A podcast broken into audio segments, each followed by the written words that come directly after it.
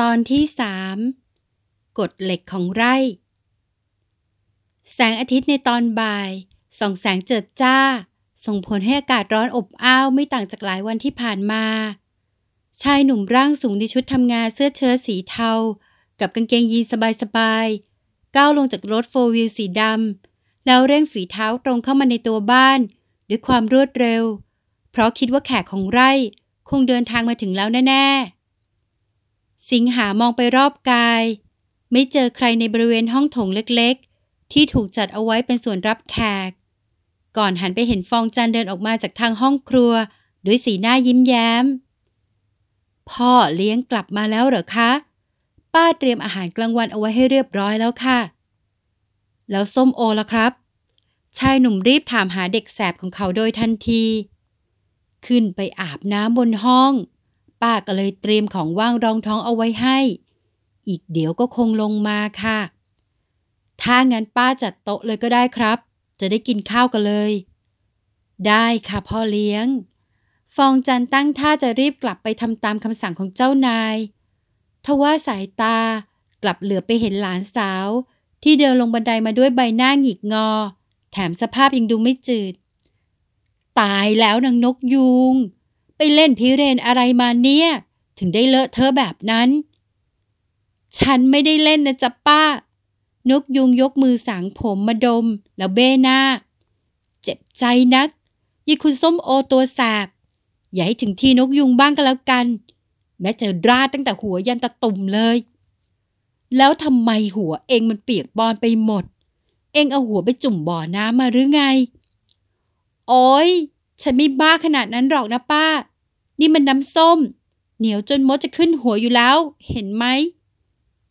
น้ำส้มที่ข้าให้เองเอาไปให้คุณส้มโอนะเหรอ ก็ใช่น่ะสิป้า ก็คุณส้มโอ นกยุงทำท่าจะฟ้อง แต่พอเหลือไปเห็นสิงหา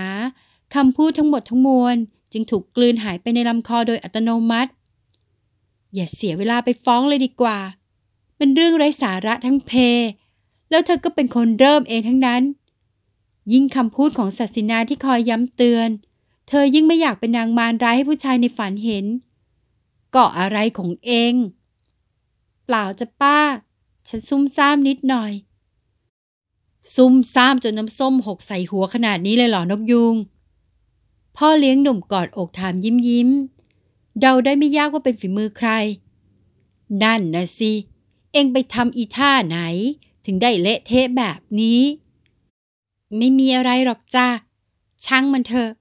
ฉันไปล้างตัวก่อนนะ ขอตัวก่อนนะคะพ่อเลี้ยง นกยุงเดินหายเข้าไป บริเวณห้องพักของตัวเองเพื่อจัดการความสกปรกเลอะเทอะของน้ำส้มนรกแตก ส่วนฟองจันก็รีบไปจัดการเรื่องอาหารกลางวันสำหรับเจ้านายหนุ่มและแขกของไร่ เหลือเพียงสิงหาที่ยังยืนอยู่ที่เก่า ก่อนเหลือบมองไปยังชั้นบนเมื่อนึกถึงคำพูดของเด็กสาวเมื่อครู่ ซุ่มซ่ามงั้นเหรอ ไม่จริงหรอก สงสัยนกยุงจะโดนรับน้องมากกว่า เมื่อคิดได้ดังนั้น ร่างสูงจึงก้าวขึ้นบันไดไปยังชั้นบนของบ้าน ไหนๆก็จะกินข้าวพร้อมกันอยู่แล้ว เขาขึ้นไปตามศาสินาลงมาด้วยตัวเองน่าจะดีกว่า ร่างสูงหยุดยืนอยู่หน้าห้องรับรอง ที่มีใครบางคนอยู่ในนั้น เขาเตรียมยกมือจะเคาะประตู แต่สังเกตเห็นว่าประตูห้องนอน ถูกแง้มเอาไว้เล็กน้อย คาดว่าศาสินาน่าจะทำธุระส่วนตัวเสร็จเรียบร้อย และอาจจะเตรียมออกมากินข้าวกลางวันพร้อมกับเขา แต่ถึงอย่างไร เขาก็ไม่ควรถือวิสาสะเปิดเข้าไปโดยที่ไม่ได้บอกเธอก่อน ส้มโอ ฉันเข้าไปได้หรือเปล่า ส้มโอ ฉันเข้าไปนะ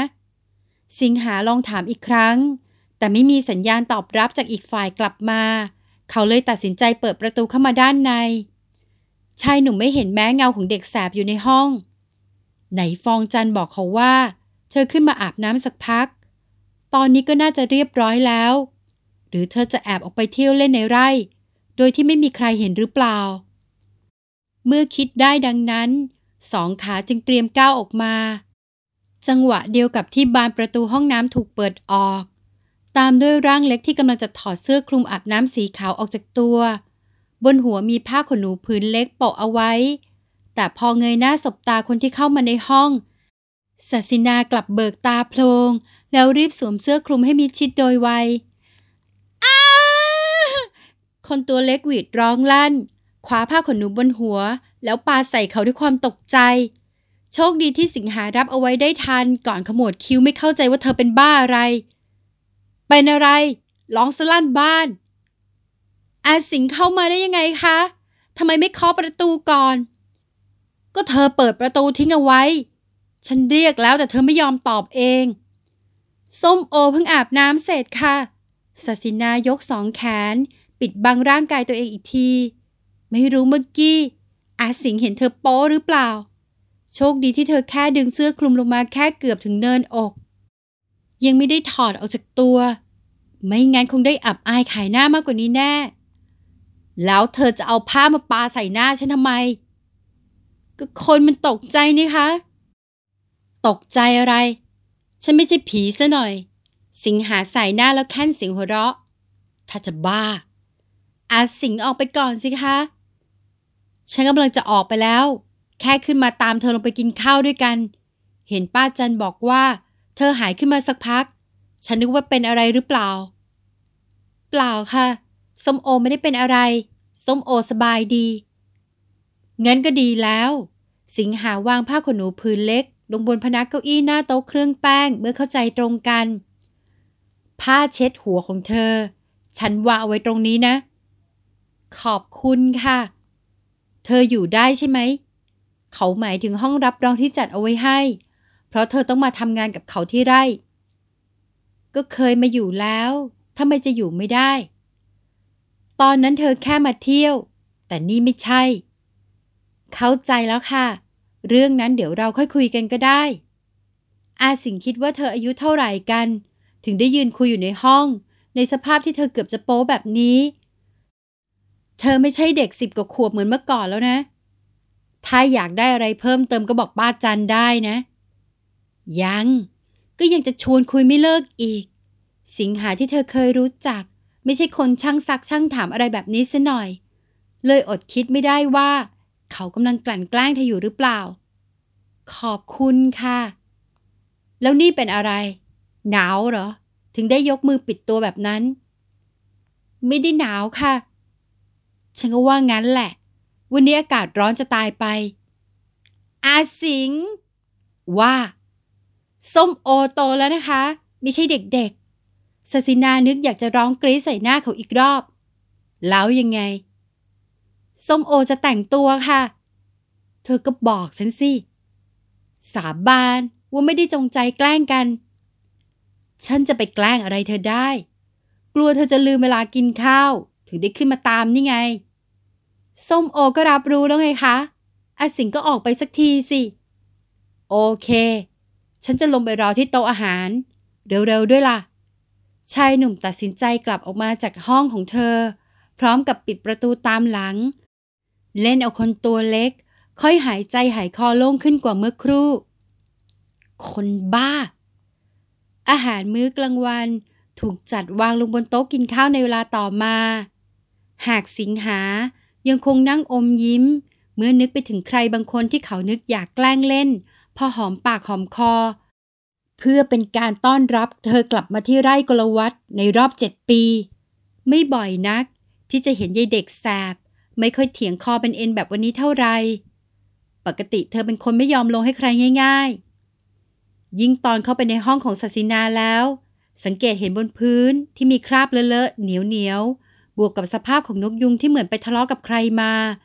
เขายิ่งประติประต่อเรื่องราวได้ไม่ยาก ว่าคงเกิดสงครามย่อมๆในห้องนั้นเป็นแน่ และคงเป็นฝีมือของหลานสาวเพื่อนสนิทของเขา ไม่ใช่ใครอื่น มาถึงไร่ได้ไม่ทันข้ามคืน ก็เล่นงานคนของเขาไปก่อนแล้ว แต่ก็ไม่ใช่เรื่องแปลกใหม่อะไร แสบสมชื่อเสียขนาดนั้นส้มโอก็ยังเป็นเด็กแสบตัวร้ายอยู่วันยังค่ำรอนานไหมคะ เสียงใส ๆ ที่ดังมาแต่ไกล ทำให้สิงหา เบนสายตาไปมองคนที่ก้าวลงบันไดมา ในชุดเสื้อยืดสีฟ้าสดใส กับกางเกงขาสั้นเหนือเขา่าก่อนที่เธอจะทิ้งตัวนั่งลงบนเก้าอี้ฝั่งตรงข้ามกับเขา อย่างอารมณ์ดี พอเห็นของโปรดถูกจัดเอาไว้เต็มโต๊ะ น่ากินจัง ฝีมือป้าจันแน่ ๆ เลย ฉันนั่งหัวโดอยู่ตรงนี้ ไม่คิดจะทักทายกันก่อนหรือไง สิงหาทำซุ้มเสียงดุใส่คนที่ทำเหมือนเขาไม่มีตัวตน เมื่อกี้เราก็เพิ่งเจอกันนี่นาอาสิงลืมไปแล้วเหรอคะ คนพูดพลางคว้าอาวุธในจาน แล้วจิ้มทอดมันปลากราย ใส่ปากหน้าตาเฉย เมื่อกี้เขาแกล้งเธอไปแล้ว คราวนี้ถึงตาเธอบ้าง แกล้งมาแกล้งกลับ ไม่โกง ทอดมันฝีมือป้าจันยังอร่อยเหมือนเดิมเลยนะคะ ว่าไหม ศาสินาเหลือไปเห็นน่องไก่ทอดกระเทียมพริกไทยในจานถัดมา เลยไม่รอช้าที่จะรีบจัดการเช่นกัน ไม่ลืม แต่ไม่ได้นับ แล้วถ้าคนมีมารยาทก็ต้องยกมือไหว้ทักทายผู้ใหญ่ ไม่ใช่มาถึงก็ก้มหน้าก้มตากินแบบนี้ ก็ส้มโอหิวนี่คะ จะให้นั่งมองอาหารแต่ละจาน คิดว่าจะอิ่มทิพย์หรือไง แล้วทำไมเธอไม่ไหว้ฉัน อาสิงจำไม่ได้หรอคะ ตอนงานแต่งของลินกับอาเหม พอส้มโอยกมือไหว้แบบมีมารยาทอาสิงก็หาว่าส้มโอสร้างภาพ ไม่ว่าส้มโอจะทำอะไร ก็ดูเหมือนว่าจะไม่ถูกใจอาสิงไปสมหมดศศินายังจำได้ไม่ลืม ในงานฉลองมงคลสมรสของปาลินเพื่อนสนิทของเธอ ที่ตกลงปลงใจคบหากับหัสดิน นักธุรกิจหนุ่มหล่อโปรไฟล์ดี ที่เป็นอาแท้ๆของศศินา แถมเขายังสนิทสนมกับสิงหามาตั้งแต่เธอยังเด็ก ตอนนั้นคุณอาร่วมโลกที่นั่งตีหน้าเข้มอยู่ตรงหน้าของเธอ ไม่พลาดที่จะไปร่วมงานด้วยศศินาทำตัวมีมารยาทกับเขา ก็ไม่วายถูกอีกฝ่ายเน็บแนมกลับมา ใช่สิ เขาเกลียดขี้หน้าเธอตั้งแต่เหตุการณ์ตอนนั้น ก็เลยอคติกับเธอไปเสียทุกเรื่อง แต่ไหนๆโดนด่าแล้วไหว้ก็ได้ค่ะ สวัสดีนะคะ คนตัวเล็กยกมือแบบขอไปที ก่อนจัดการอาหารในจานของเธอต่อ ส่วนสิงหาได้แต่สายหน้าแล้วถอนหายใจทำตัวหน้าตีนัก นึกอยากดึงร่างบางมาพาดตัก แล้วฟาดให้ก้นลายซะตอนนี้เลย ฉันขี้เกียจพูดกับเธอแล้ว เอาที่สบายใจก็แล้วกัน ชายหนุ่มเลิกต่อปากต่อคำกับเด็กดื้อ แล้วลงมือกินข้าวบ้าง เถียงกับเธอทีไร ชวนให้ปวดหัวทุกครั้งไป ไม่รู้ว่ามาทำงานกับเขา ต้องเรียกหายาพาราจากฟองจันวันละกี่รอบ แล้วนึกยังไง ถึงอยากมาทำงานในไร่ ชายหนุ่มตัดสินใจถามในสิ่งที่ข้องใจมาตลอดหลายวัน แต่คำตอบที่ได้รับ กลับรู้สึกว่ามันไม่ค่อยสมเหตุสมผลเอาเสียเลย ก็แค่เบื่อกรุงเทพค่ะ ฉันไม่เชื่อ แล้วอาสิงคิดว่ายังไง ฉันขอความจริง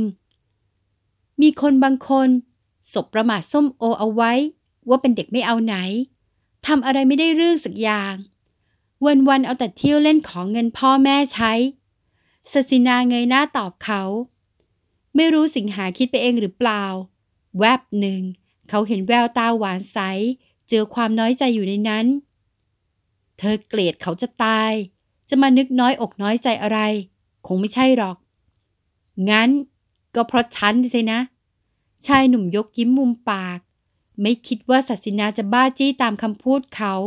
ขณะพาตัวเองมาลำบากในไร่ที่ห่างไกลจากตัวเมือง แต่เธอคงลืมไปว่า การมาอยู่ในไร่ มันไม่สบายเหมือนอยู่ที่บ้านของเธอ ข้อนั้นสมโอรู้ดีค่ะ แต่อาสิงคงไม่ได้หมายความว่า จะให้ส้มโอออกไปแบกดิน หรือเดินไปสิบสิบไร่ ไปขนอิฐขนทรายทั้งวันจนหน้าไหมเท่าที่คุยกับอาเหมมา อาเห็นบอกว่า ตอนนี้อาสิงขาดคนช่วยงานด้านเอกสารไม่ใช่หรอคะศศินาสืบมาจากหัสดินเรียบร้อยแล้วว่า เธอต้องช่วยดูแลงานด้านไหนบ้าง ไม่ได้ออกไปตากแดดตากลมอยู่ในไร่มันสำปะหลังทั้งวันเสียหน่อย ก็ใช่ แต่ไอเหมันคงลืมบอกเธอไปว่า ฉันต้องการผู้ช่วย ส้มโอก็มาช่วยแล้วไงคะ ฉันหมายถึง คนที่จะตามฉันไปในทุกๆทที่ ที่ฉันต้องการจะไป แววตาพราวระยับของสิงหาทำเอาศาสินาถึงกับชะงักช้อนที่จะตักอาหารกินต่อ หมายความว่าไงคำว่าผู้ช่วยฉันก็หมายถึง ถ้าฉันไปไหน เธอก็ต้องไปกับฉันด้วยทุกที่ อย่างไม่มีข้อแม้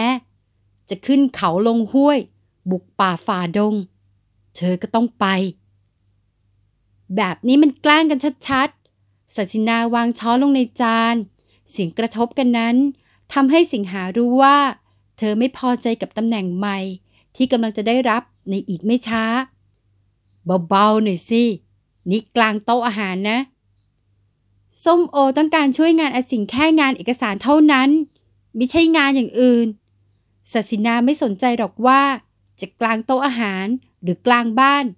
แต่ไม่ชอบนิสัยผู้ใหญ่รังแกเด็ก เธอมีสิทธิ์อะไรมาต่อรองฉัน ในเมื่อเธอเป็นคนมาขอฉันทำงานที่ไร่เอง ฉันไม่ได้อ้อนวอนให้เธอมาเสียหน่อย อีกอย่างนะ ถ้ามาแล้วทำไม่ไหว ก็กลับไปในที่ของเธอ มันก็แค่นั้นเอง แต่มันไม่ใช่แบบที่ตกลงกันไว้นี่คะ คนตัวเล็กค้านหัวชนฝา ฉันตกลงอะไรกับเธอ คนที่ฉันตกลงด้วย คือไอเหมต่างหาก มันรู้ว่าฉันงานยุ่งมากกำลังต้องการผู้ช่วยมาทำงาน มันก็เสนอชื่อเธอมา แล้วฉันก็รับไว้ แล้วตอนนี้เธอจะมาโวยวายเอาอะไรอีก ใจร้าย ใจจืด ใจดำงั้นก็กลับไปในที่ของเธอ ที่ไร่กลวัตไม่เหมาะที่เธอจะมาอยู่หรอก มันไม่สนุกอย่างที่เธอคิด ไม่กลับ ส้มโอ อย่ามาดื้อกับฉันนะ นี่ถ้าเขามีไม้เรียวอยู่ข้างๆ จะจับเด็กดื้ออวดดี มาฟาดให้ขาลายเลยคอยดู ได้ค่ะ อาสิงจะเล่นแบบนี้กับส้มโอใช่ไหมศศินารู้ดีว่า ยังไงเขาก็ไม่มีทางให้เธออยู่ที่นี่ได้แบบสงบสุขอยู่แล้ว เอาสิ คิดว่าเธอจะยอมแพ้ง่าย ๆ แล้วงองแงหนีกลับบ้านงั้นเหรอ ไม่มีทางเสหรอก สงครามมันยังไม่จบ อย่าเพิ่งมานับศพส้มโอ คนอย่างฉันไม่เคยเล่นกับใคร ฉันจริงจังเสมอ เธอก็น่าจะรู้ดีไม่ใช่หรอ ดวงตาคมเป็นประกายระยิบระยับของเขา ที่ทำเอาศาสินานึกเหมือนไส้ แต่ทำอะไรผู้ใหญ่ใจมารไม่ได้ นอกจากเข็นเคี้ยวในใจเท่านั้น อย่าให้ถึงทีเธอบ้างก็แล้วกัน ก็ได้ ส้มโอจะอยู่ที่ไร่ จะช่วยอาสิงทำงาน จะให้ทำอะไร ก็เชิญบัญชามาเถอะค่ะพ่อ เธอแน่ใจนะที่พูดแบบนี้ คนเป็นอาเลิกคิ้วถามย้ำอีกครั้ง เห็นเด็กแสบหน้างอเป็นจวักและนึกขำทั้งที่ตอนเดินลงบันไดมายังอารมณ์ดีอยู่แท้ๆ ถ้าไม่แน่ใจก็คงไม่พูดออกไปหรอกค่ะ แล้วอย่ามาหาว่าฉันใจร้ายกับเธออีกแล้วกัน ส้มโอไม่เคยกล่าวหาใครอยู่แล้ว เว้นแต่จะมีใครบางคนทำตัวให้คิดแบบนั้นเองต่างหาก ดีงั้นเรามาทบทวนกฎของไร่กัน กฎอะไรคะ ห้ามดื่มแอลกอฮอล์